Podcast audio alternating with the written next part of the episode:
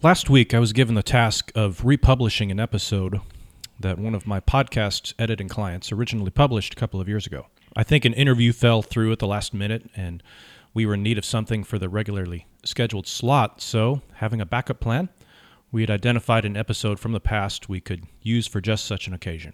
Of course, I needed to add in all of the new ads, make a few tweaks here and there on the formatting, but I thought it was going to be a pretty easy day at the office. And then I began listening to the interview between the two of them, my client and his guest, and I was actually shocked at how truly bad the editing was. Now, I say this because I'm the one who edited it a couple of years ago. I wouldn't speak that way of another person's work, even if I thought it was really bad. My point is that 2 years ago, it was perfectly acceptable. And if you were to listen to it, you might not think that there's anything wrong with it. But in the intervening time, I've just had more reps. I've done it more. My own personal standards when it comes to editing podcasts have raised.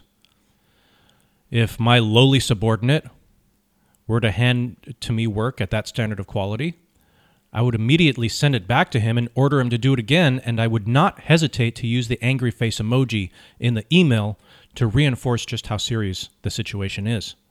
The work that was acceptable in 2019 I couldn't in good conscience publish here in 2021 with my seal of approval. I ended up spending 4 hours on or around just removing ums, ahs, long pauses between the interviewer and the person being interviewed speaking, just tightening up the conversation. So I've gotten better at what I do, and in turn, I've passed on those standards to those who work for me, not to mention those who have retained our agency to edit their podcast. And it's not just this one client that I've worked with these last few years. Even clients that we took on this past fall when we expanded our operations and took on additional clients, while our work was acceptable then, it probably wouldn't be now. And it might not be just with the editing.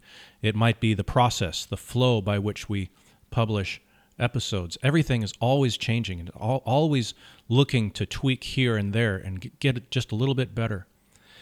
Now, a series of emails and Voxers just this past February of 2021 with one client in particular led to a major breakthrough in how we handled the workflow for them, and the result being the product is much, much better than what we had before.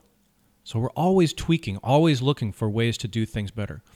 Now, aside from my very first podcast episode that I recorded in February of 2015, which I kind of use as a running joke as to how bad I was when I started, I think that I would chuck the faux pas that I just had for dinner if I were to listen to my early work, like episodes that I published, maybe episode number 10. I don't think that I could listen to it without wanting to vomit.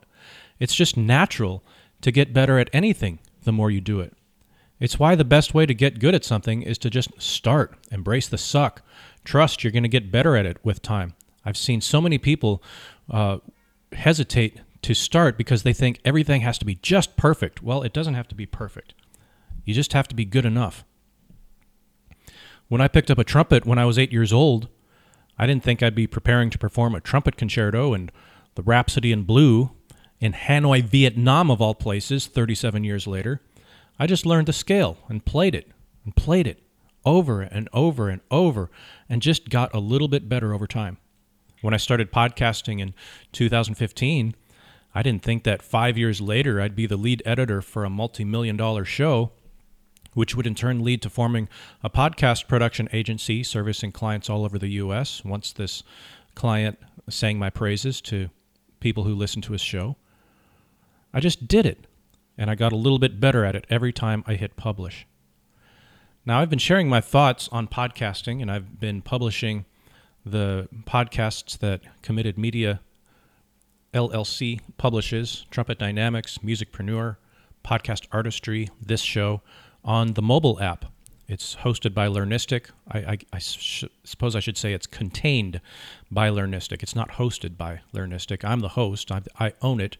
It's just that it's contained with the company called Learnistic. And I've automated the process. It's very easy to sign up and register and gain access to the app. If you want to check it out, it's really amazing what you can do with this app, and apps are the wave of the future, and I'm really glad that I got in on it while it's still kind of in its infancy stages. So if you want to check it out, and you might think that this is something that you want to check out for yourself, having a mobile app for your business or your personal brand, then just go to committedmedia.org and you'll see a sign-up form right there to get access to the app. It's really, really incredible what this technology is able to do. I love it, and I'm glad that I finally automated it so I don't have to have people reply to emails and send texts saying, add me to the list. It's really easy, and it's really, really, really amazing what can happen. So go to committedmedia.org and you can get access to that app. I'm sure you're going to love it. Thanks for listening.